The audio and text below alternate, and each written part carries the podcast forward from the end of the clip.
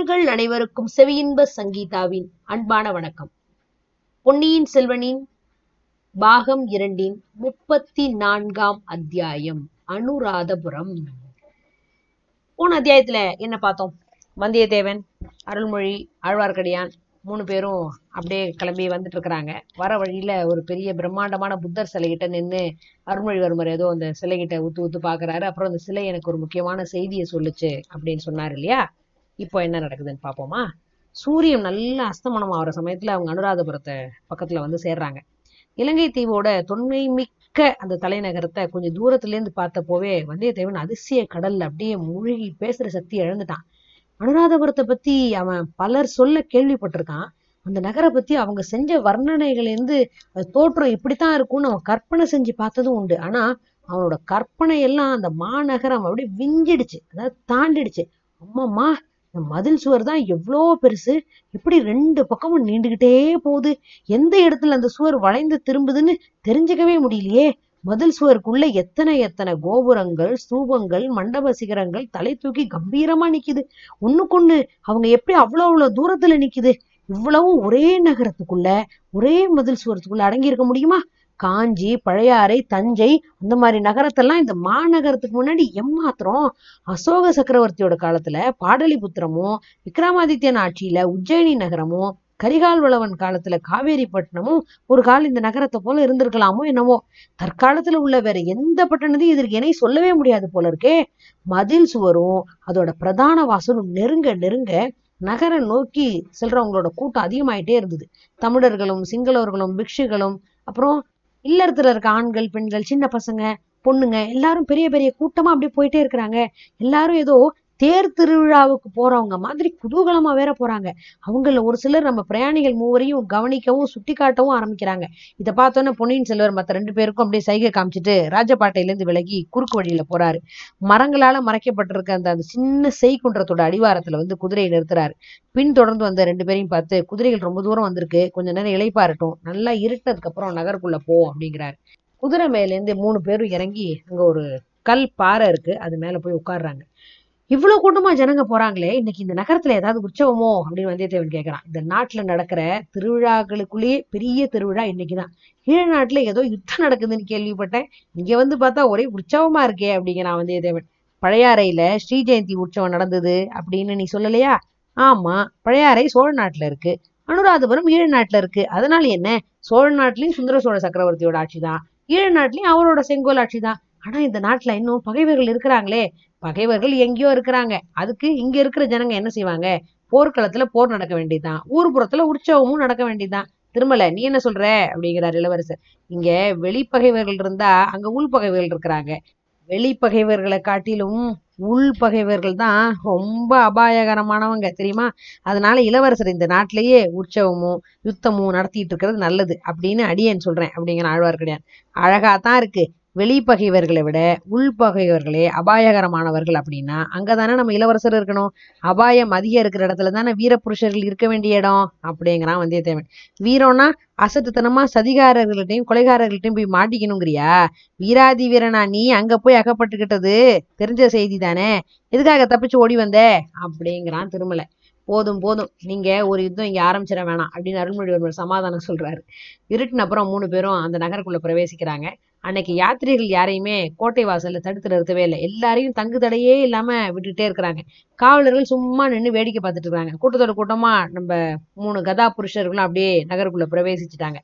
அனுராதபுரத்தோட வீதிகள்ல ஜனக்கூட்டம் அளவில்லாம இருக்கு. சாது சாதுங்கிற அந்த கோஷம் வான எட்டுது. அங்கங்க பல மாட மாளிகைகள் விகாரங்கள் இடிஞ்சு கிடக்கிறதையும் வந்தியத்தேவன் பாக்குறான். இடிஞ்சு போன பல கட்டிடங்கள் புதுப்பிக்கப்பட்டிருக்கிறதையும் பாக்குறான். புதுப்பிக்கிற திருப்பணி இளவரசோட கட்டளையோட பேர்ல தான் நடந்திருக்கணும் அப்படின்னு தீர்மானம் பண்ணிக்கிறான். இப்படியெல்லாம் இவர் செஞ்சு வரதோட நோக்கம் தான் என்ன?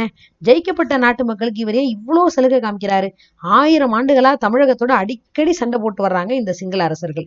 இவ்வளவு நெடுங்கால பகைவர்களோட தலைநகரத்தை அழிச்சு கொளுத்தி தரைமட்டமாக்குறதுக்கு பதிலா இடிஞ்சு போன கட்டிடத்தெல்லாம் புதுப்பிச்சு திருவிழாலாம் நடத்துறதுக்கு இவர் அனுமதி கொடுக்குறாரு. இது என்ன அதிசயம்? இதுல ஏதோ மர்மம் இருக்கத்தான் வேணும். அது என்னவா இருக்கும்? வந்தியத்தேவனோட உள்ளத்துல ஒரு ஆச்சரியமான எண்ணம் உதிக்குது.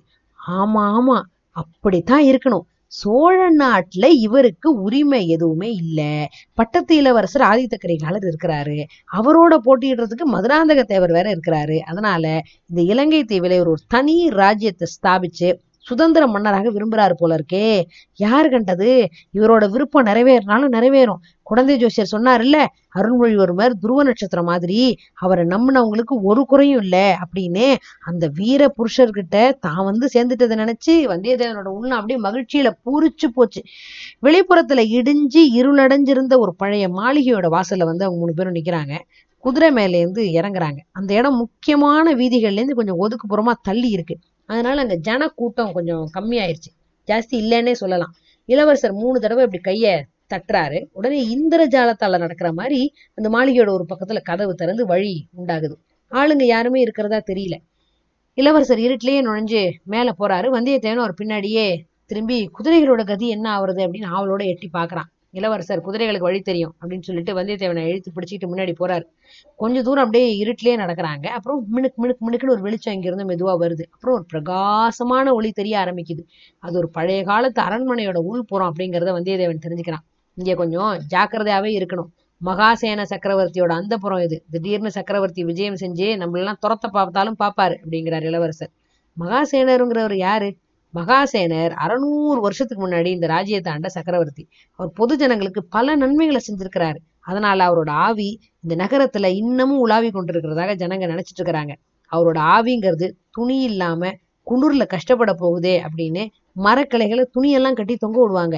இந்த அரண்மனையிலயும் அவருக்கு அப்புறம் யாரும் வசிக்கிறது இல்லை வெறுமனே தான் விட்டு வச்சிருக்கிறாங்க அப்படிங்கிறாரு இளவரசர். இளவரசருக்கும் அவரோட வந்தவங்களுக்கும் பணிவிடை செய்யறதுக்கு அங்க காவலாளிகள் காத்துட்டு இருக்கிறாங்க. இவங்க குளிச்சு உணவருந்தினதுக்கு அப்புறம் மூணு பேரும் இந்த அரண்மனையோட உச்சி மாடத்துக்கு போய் சேர்றாங்க. அவங்க போய் சேர்ந்த உச்சி மாடத்துல இருந்து அந்த சுத்துப்பட்டில் இருக்க எல்லா இடத்தையும் அவங்களால பார்க்க முடியும். ஆனா அவங்கள கீழே இருக்கிறவங்க பார்க்க முடியாது. அந்த மாதிரியான ஒரு இடத்துல போய் உட்காந்துட்டாங்க ஐயா பன்னிரெண்டு நாழிகைக்கு எங்கேயோ வர சொல்லி புத்தர் சில செய்தி சொன்னதா சொன்னீங்களே? அப்படிங்கிறான் வந்தியத்தேவன் இன்னும் நேரம் இருக்கு. சந்திரன் இப்பதானே உதயமாயிருக்கிறான். அதோ அந்த தாகப்பாவோட உச்சிக்கு நேர சந்திரன் வந்தோடனே புறப்பட்டுடுவோம் அப்படிங்கிறாரு இளவரசர். அவர் சுட்டி காட்டின இடத்துல ஒரு பெரிய குன்று மாதிரி ஒரு தாகப்பா ஸ்தூபம் நிக்குது. புத்தர் பெருமானுடைய திருமேனியோட துகளை அடியில வச்சு எழுப்பின ஸ்தூபங்கள் அப்படிங்கிறதுனால அவர் தாது கற்பம் அப்படின்னு அழைக்கப்பட்டுச்சான் தாது கற்பம்ங்கிற பேரு அப்புறம் அப்படியே தாபகா அப்படியே ஆயிருச்சு.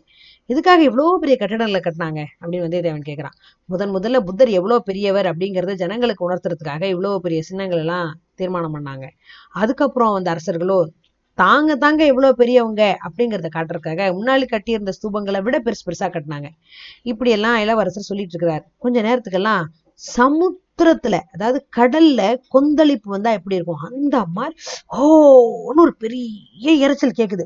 வந்தியத்தேவன் இரைச்சல் வந்த திக்க திரும்பி பாக்குறான் தூரத்துல ஒரு பெரிய சேனா சமுத்திரம் மாதிரி பெரிய கூட்டம் ஜன கூட்டம் வந்துட்டு இருக்கு நீண்டு போயிட்டு இருக்கிற ஜன கூட்டம் வீதிகள்ல முடிவே இல்லாத மாதிரி வர்ற மாதிரி தெரியுது. அந்த ஜன சமுத்திரத்துக்கு நடுவுல கருப்பா பெருசா திமிங்கலங்கள் மாதிரி நூத்து கணக்குல யானைகள் தெரியுது. கடல் நீர்ல பிரதிபலிக்கிற விண்மீன் மாதிரி ஆயிரம் ஆயிரம் தீவட்டி வெளிச்சம் ஒளி வீசுது. ஜனங்களும் லட்ச கணக்குல இருக்கிறாங்க. வந்தியத்தேவன் இது என்ன? பகைவர்களோட படையெடுப்பு மாதிரில இருக்கு. இல்ல இல்ல இல்ல இல்ல. இதுதான் இலங்கை நாட்டுல இருக்கிற மிகப்பெரிய உற்சவமாகிய பெரகரா திருவிழா அப்படிங்கிறார் இளவரசர். ஊர்வலம் நெருங்கி வர வர வந்தியத்தேவனோட வியப்பு ஜாஸ்தி ஆயிட்டே போகுது. இந்த மாதிரி காட்சியை அவன் தான் வாழ்நாள்ல பார்த்ததே இல்லை. முதல்ல சுமார் முப்பது யானைகள் அணிவகுத்து வருது. அவ்வளவும் தங்க முக படாங்கள் அப்படியே முன்னாடி போட்டு அலங்கரிக்கப்பட்ட யானை இந்த நெத்தியிலேருந்து தங்க இது மாதிரி போட்டிருப்பாங்கல்ல அந்த மாதிரி அப்படியே தொங்குது. அதுல நடுநாயகமா வந்த யானை எல்லாத்த விட கம்பீரமா இருக்கிறதோட அலங்காரத்துலயும் சிறந்து விளங்குது. அதோட முதுகுல நவ ரத்னங்கள் இழைச்ச ஒரு தங்க பெட்டி இருக்கு. அது மேல ஒரு தங்க கொடை அப்படியே கவித்து வச்சிருக்கிறாங்க. நடுநாயகமா இந்த யானையை சுத்தி இருக்கிற யானைகள் மேல புக்தபிக்ஷுகள் பலர் உட்காந்துக்கிட்டு வெள்ளி பிடி போட்ட வெண் சாமரங்களை வீசிட்டே இருக்கிறாங்க. யானைகளுக்கு நடுவுல நடுவுல குத்து விளக்குகளையும் தீவெட்டிகளையும் இன்னும் பலவித வேலைப்பாடு அமைஞ்ச அப்படியே தீபங்களையும் ஏந்திட்டு பல பேர் நடந்து வராங்க. கரிய குன்றுகள் மாதிரி இருக்கிற அந்த யானைகள் முகத்துல இருக்க அந்த தங்க முகப்படாங்களும் மத்த ஆபரணங்களும் பிக்ஷுவோட கையில இருக்கிற அந்த வெண் சாமரமும் தீபத்தோட ஒளியில அப்படியே தக தக தக தகன்னு மின்னுது. யானைகளுக்கு பின்னாடி ஒரு பெரிய ஜனக்கூட்டம். அந்த கூட்டத்தோட மத்தியில சுமார் நூறு பேர் விசித் பத்திரமா உடைகள் ஆபரணங்கள்லாம் தரிசிக்கிட்டு டேங் டேங் டேங் டேங் அப்படி அழகா நடனம் ஆடிக்கிட்டே வராங்க. அவங்கள பல பேர் உடுக்க மாதிரி வாத்தியங்கள் டிடுன்னு தட்டிக்கிட்டு ஆடுறாங்க. இன்னும் பல வகையான வாத்தியங்கள் முழுங்குது. அப்பப்பா ஆட்டமாவது ஆட்டம். கடம்பூர் அரண்மனையில தேவராளனும் தேவராட்டியும் ஆடின ஆட்டம் எல்லாம் இதுக்கு முன்னாடி எங்க நிக்கும்? சில சில சமயம் அந்த ஆட்டக்காரர்கள் விர்ருன்னு வானில் அப்படியே எழுப்பி சக்கரஹாரமா அப்படியே ரெண்டு மூணு தடவை சுத்திட்டு தரைக்கு வராங்க. அப்படி அவங்க சுழண்டுட்டு வரும்போது அவங்க இடையில கொஞ்சம் கொஞ்சமா தொங்கிட்டு இருக்கிற துணி மடிப்புகள் அப்படியே பூச்சக்கர குடைகள் மாதிரி அப்படி சுயங்கின்னு கொடராட்டின மாதிரி சுழண்டுகிட்டு வருது. இந்த மாதிரி நூறு பேர் சேர்ந்த மாதிரி எழும்பி சுழண்டுட்டு கீழே குதிக்கிற காட்சியை பார்க்கிறதுக்கு சத்தியமா ரெண்டு கண்ணு பத்தல. ரெண்டாயிரம் கண்ணாவது வேணும் போல இருக்கு. ஆனா அந்தந்த சமயங்கள்ல எழுந்த வாத்திய முழக்கங்களை கேட்கறதுக்கோ அடாடாடாடா ரெண்டாயிரம் காதுகளே பத்தாது. நிச்சயமா ரெண்டு லட்சம் காதுகளாவது வேணும். அப்படியாக டுடுன் துந்துபிகள் மத்தளங்கள் டம் டம் டாங் டாங் டாங் பூ கொம்பு பறைகள்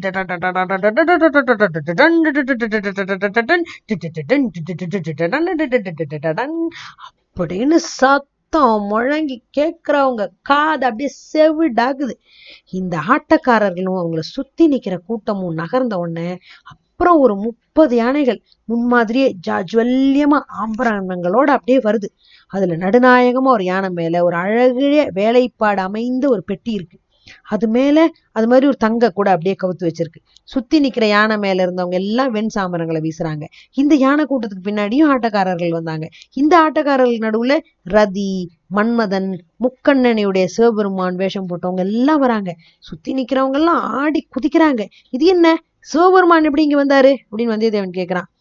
கஜபாகு அப்படிங்கிற இலங்கை அரசன் சிவபெருமானை அழைச்சிட்டு வந்தான். அதுக்கப்புறம் இங்கேயே ஒரு பிடிவாதமா இருந்துட்டாரு அப்படிங்கிறாரு இளவரசர். ஓ வீர வைஷ்ணவரே பார்த்தீரா? யார் பெரிய தெய்வம்னு இப்ப தெரிஞ்சுதா? அப்படின்னு வந்தியத்தேவன் கேட்டு மூடுறதுக்குள்ள இன்னும் சில யானைகள் அதே மாதிரி அலங்காரத்தோட வருது. அந்த யானைகளுக்கு பின்னாடியும் ஆட்டக்காரர்கள் மத்தியில கருடாழ்வார் மாதிரி மூக்கு ரெக்கைகள்லாம் வச்சுக்கிட்டு கட்டிட்டு இருக்கிற நடனக்காரர்கள் சுழண்டுகிட்டு பறந்துகிட்டு குதிச்சுக்கிட்டு அப்படியே ஆட்டிக்கிட்டு ஆர்ப்பாட்டமா வர்றாங்க. அப்பனே பாத்தியா? இங்க கருட வாகனத்துல எங்க திருமாலும் தான் எழுந்தருளி இருக்கிறாரு அப்படிங்கிறான் ஆழ்வார்க்கடியான். அப்புறம் பின்னாடி திருப்பவும் ஒரு யானை கூட்டம் வருது அதுக்கு பின்னாடி ஆட்டக்காரர்கள் கையில வாள் வேல்லாம் ஏந்திக்கிட்டு பயங்கரமான யுத்த நடனம் செஞ்சுட்டு வராங்க தாளத்துக்கும் ஆட்டத்துக்கும் இசையா அவங்க கையில பிடிச்சிருந்த வாள்களும் வேலும் டனார் டனார் டனா டாங் டாங் டடாங் டடாங் டடங் டடங் டடங் டடங் டடங் டடங் டடங் டடங் டடங் டடங் அப்படின்னு அப்படியே விதவிதமா ஆடிட்டு வராங்க இவ்வளவுக்கும் கடைசியா வந்த யானை கூட்டத்துக்கு பின்னாடி ஆட்டக்காரர்கள் அவ்வளோ பேரும் ரெண்டு கையில ரெண்டு சிலம்புகளை வச்சு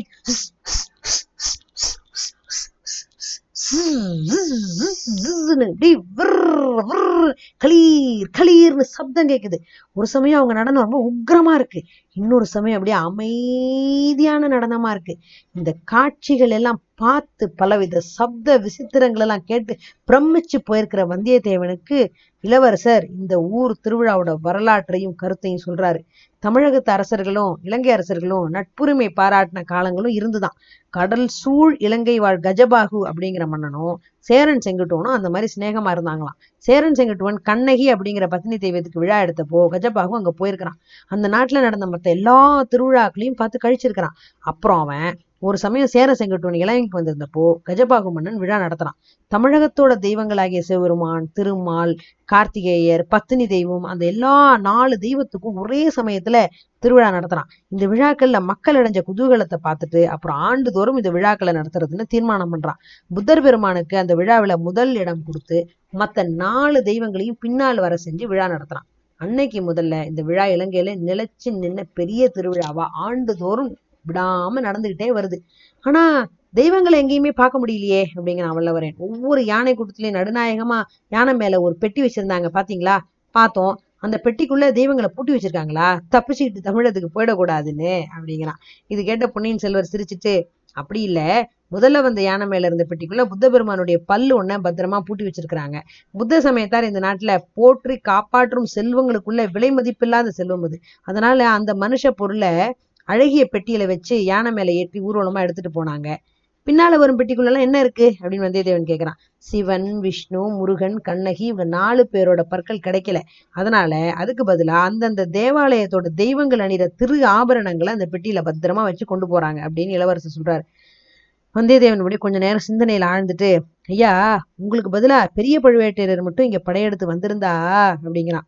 அந்த சமயத்துல திருவிழா ஊர்வலத்தோட கடைசி பகுதி அந்த வீதி முடுக்கில் போய் திரும்புது. வாத்திய முழக்கம் ஜனங்களோட ஆரவாரம் எல்லாம் அப்படியே குறைய ஆரம்பிச்சிருச்சு. குறிப்பிட்ட நேரத்துக்கு இன்னும் ஒரு நாழிகை தான் மிச்சம் இருக்கு. வாங்க போலாம் அப்படின்னு இளவரசர் மேடையிலேருந்து இறங்குறாரு. மூணு பேரும் கீழே வீதிக்கு வந்துட்டாங்க. ஊர்வலம் போனதுக்கு நேர எதிர் திசை பக்கம் அப்படியே நடக்கிறாங்க. நகர மக்கள் எல்லாரும் பிரகரா திருவிழாவில் ஈடுபட்டு இருக்கிறதுனால இவங்க போன வீதியில ஜன நடமாட்டமே இல்லை. கொஞ்ச நேரத்துக்கெல்லாம் ஒரு விஸ்தாரமான ஏரியோட கரைக்கு வந்து சேர்றாங்க. அந்த ஏரியில தண்ணீர் ததும்பி கரையில அலமோதிட்டு இருக்குது. சந்திர கிரணங்கள் வந்து அந்த அலைகள் அப்படியே தவழ்ந்து விளையாடி வெள்ளை அலைகளா அதை மாத்திட்டு இருக்கு. ஏரிக்கரையில இருந்து கீழே இறங்கி போறாங்க இவங்க மூணு பேரும். அந்த இடத்துல செண்பக மலர்களோட நறுமணம் அப்படியே பரவிட்டு இருக்கு. செண்பகமணம் அந்த ஒரு ஆரஞ்சு கலரா ஒரு மாதிரி இருக்கும். மஞ்சளும் ஆரஞ்சும் கலந்த கலரா. இன்னும் பல வகை புஷ்ப செடிகளோட வெள்ளை மலர்கள் அப்படியே கொத்து கொத்தா பூத்து திகழுது. அங்கங்க சின்ன சின்னதா செய்குன்றுகள் படித்துறைகள் தடாகங்கள் எல்லாம் இருக்கு. தடாகம் ஒன்று மேலே அமைஞ்சிருக்கிற அந்த சிங்க முக துவாரத்துலேருந்து நீர் அருவி அப்படியே பொழிஞ்சிட்டு இருக்குது அந்த தடாக கரை பக்கத்தில் நெருங்கி போய் மூணு பேரும் நிற்கிறாங்க அனுராதபுரத்துக்கு வெளியில் சாலை ஓரத்தில் நின்ன புத்த சிலையோட தோற்றம் வந்து தன்னோட மனக்கண் முன்னாடி வருது. சிலையோட அடிபீடத்தில் வரிசையா வச்சிருந்த தாமர முட்டுக்களை இளவரசர் எண்ணி பார்த்துட்டு பன்னெண்டுன்னு சொன்னாரு. அது பன்னிரண்டு நாழிகையை குறிக்கிது போல் இருக்கு. தாமர மலர்களா இல்லாம மொட்டுக்களா இருந்தபடியால இரவை குளிக்கிறது போல் இருக்கு அந்த மொட்டுகளுக்கு அருகில் இருக்கிற அந்த சிங்க முகத்து கிண்டியும் வந்தியத்தேவனோட நினைவுல இருந்துச்சு. அந்த பாத்திரம் இந்த சிங்க முக அருவியோட தடாகத்தை குறிப்பிட்டது போல் இருக்கு இதெல்லாம் சரிதான். ஆனா இங்க எதற்காக யாரு இளவரசரை வர செஞ்சிருக்கிறாங்க? இது என்னென்ன அபாயம் எல்லாம் வருமோ தெரியலையே. ஆயுதம் ஒண்ணுமே கொண்டு வரக்கூடாதுன்னு இளவரசர் தடுத்துட்டாரே. அதுக்கு ஒரு காரணம் தான் என்ன? ஒருவேளை இங்க ஏதாவது காதல் நிகழ்ச்சி நடைபெற போதோ? அப்படின்னு யோசிக்கிறான். இந்த நினைவு வந்தோடனே வந்தியத்தேவனோட உள்ளம் அப்படியே கொந்தளிக்குது. அவனோட மனம் கடல் கடந்து எங்க போச்சுன்னு நேர்கள் இந்நேரம் யூகிச்சிருக்கலாம். பழையாறைக்கு பாஞ்சு போயிடுச்சு. இளைய பிராட்டியும் வானதி தேவியும் மன கண்ணு முன்னாடி வந்து போறாங்க. இளவரசரோட வாயை பிடுங்கி பார்க்கலான்னு வந்தியத்தேவன் நினைக்கிறான். ஐயா இந்த இடத்த பார்த்தா பழைய காலத்து அரண்மனை நந்தவனம் மாதிரில இருக்கு. ஆமா இது அரண்மனை நந்தவனம் இருந்த இடம்தான். ஆயிரம் வருஷத்துக்கு முன்னாடி இந்த நந்தவனத்தை ஒட்டி துஷ்டகமுனு அரண்மனை இருந்தது. அதோ பார் இன்னமும் அந்த அரண்மனை சில பகுதிகள் அப்படியே அழியாம தான் இருக்கு அப்படின்னு காமிக்கிறாரு. வந்தியத்தேவனுக்கு கொஞ்சம் தூரத்துல தெரியிற அந்த பழைய அரண்மனை மாடங்கள் எல்லாம் பார்த்துட்டு அந்த கட்டிடங்கள்ல அரண்மனை அந்தபுரமா இருக்கலாம். இந்த தடாகத்துல அரசன குமாரிகள்லாம் இறங்கி ஜலகிரீட செஞ்சு மகிழ்ந்திருப்பாங்க போல் இருக்கே அப்படிங்கிறான். இந்த நந்தவனத்துல நடந்த அதிசயமான சம்பவம் வேற ஒண்ணு உண்டு. ஆயிரம் வருஷத்துக்கு முன்னாடி நடந்தது. துஷ்டகமனு மன்னனோட புதல்வன் சாலிங்கிறவன் இங்க ஒரு நாள் உலாவிட்டு இருந்தானா ஒரு பொண்ணு இந்த தடாகத்துல தண்ணீர் முண்டு புஷ்ப செடிக்கெல்லாம் ஊட்டிட்டு இருக்கிறத பார்த்தான். அந்த பொண்ணுகிட்ட இவனுக்கு திடீர்னு காதல் வந்துருச்சு. அவ ஒரு சண்டாள பெண் அப்படின்னு தெரிஞ்சோடனே அவன் பேர் அசோகமாலா அப்படின்னு தெரிஞ்சுக்கிட்டான். சண்டாள பெண்ணா இருந்தாலும் அவளையே கல்யாணம் பண்ணிக்கிறதுன்னு பிடிவாதம் பிடிச்சான். அப்படின்னா நீ சிம்மாசனம் ஏற முடியாதுன்னு அப்பா சொன்னார். சிம்மாசனம் வேண்டாம் எனக்கு அசோகமாலா தான் வேணும்னு அந்த சாலிவாகனன் பிடிவாதமா சொல்லிட்டான். இந்த உலகத்துல இன்னொரு ராஜகுமாரனால இப்படி சொல்ல முடியும்னு தோணுதா?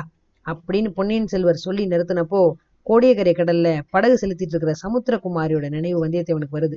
ஆஹா ஒருவேளை இவரும் அந்த பொண்ணை நினைச்சுக்கிட்டு தான் அந்த கதையை சொல்றாரா என்ன?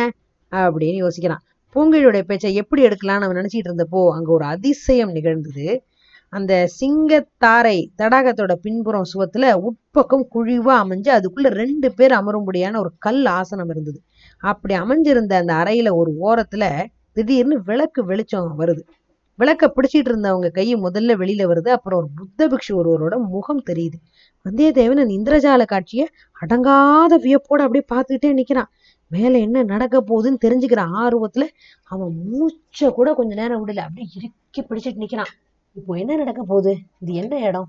எங்க வந்திருக்காங்க அருள்மொழிவர்மர் ஆழ்வார்க்கடியான் வந்தியத்தேவன் மூணு பேரும்? ஏதாவது ஆபத்தா இருக்குமா? இதெல்லாம் தெரிஞ்சுக்கணும்னா அடுத்த அத்தியாயம் வரைக்கும் கொஞ்சம் காத்திருக்கணும். நன்றி.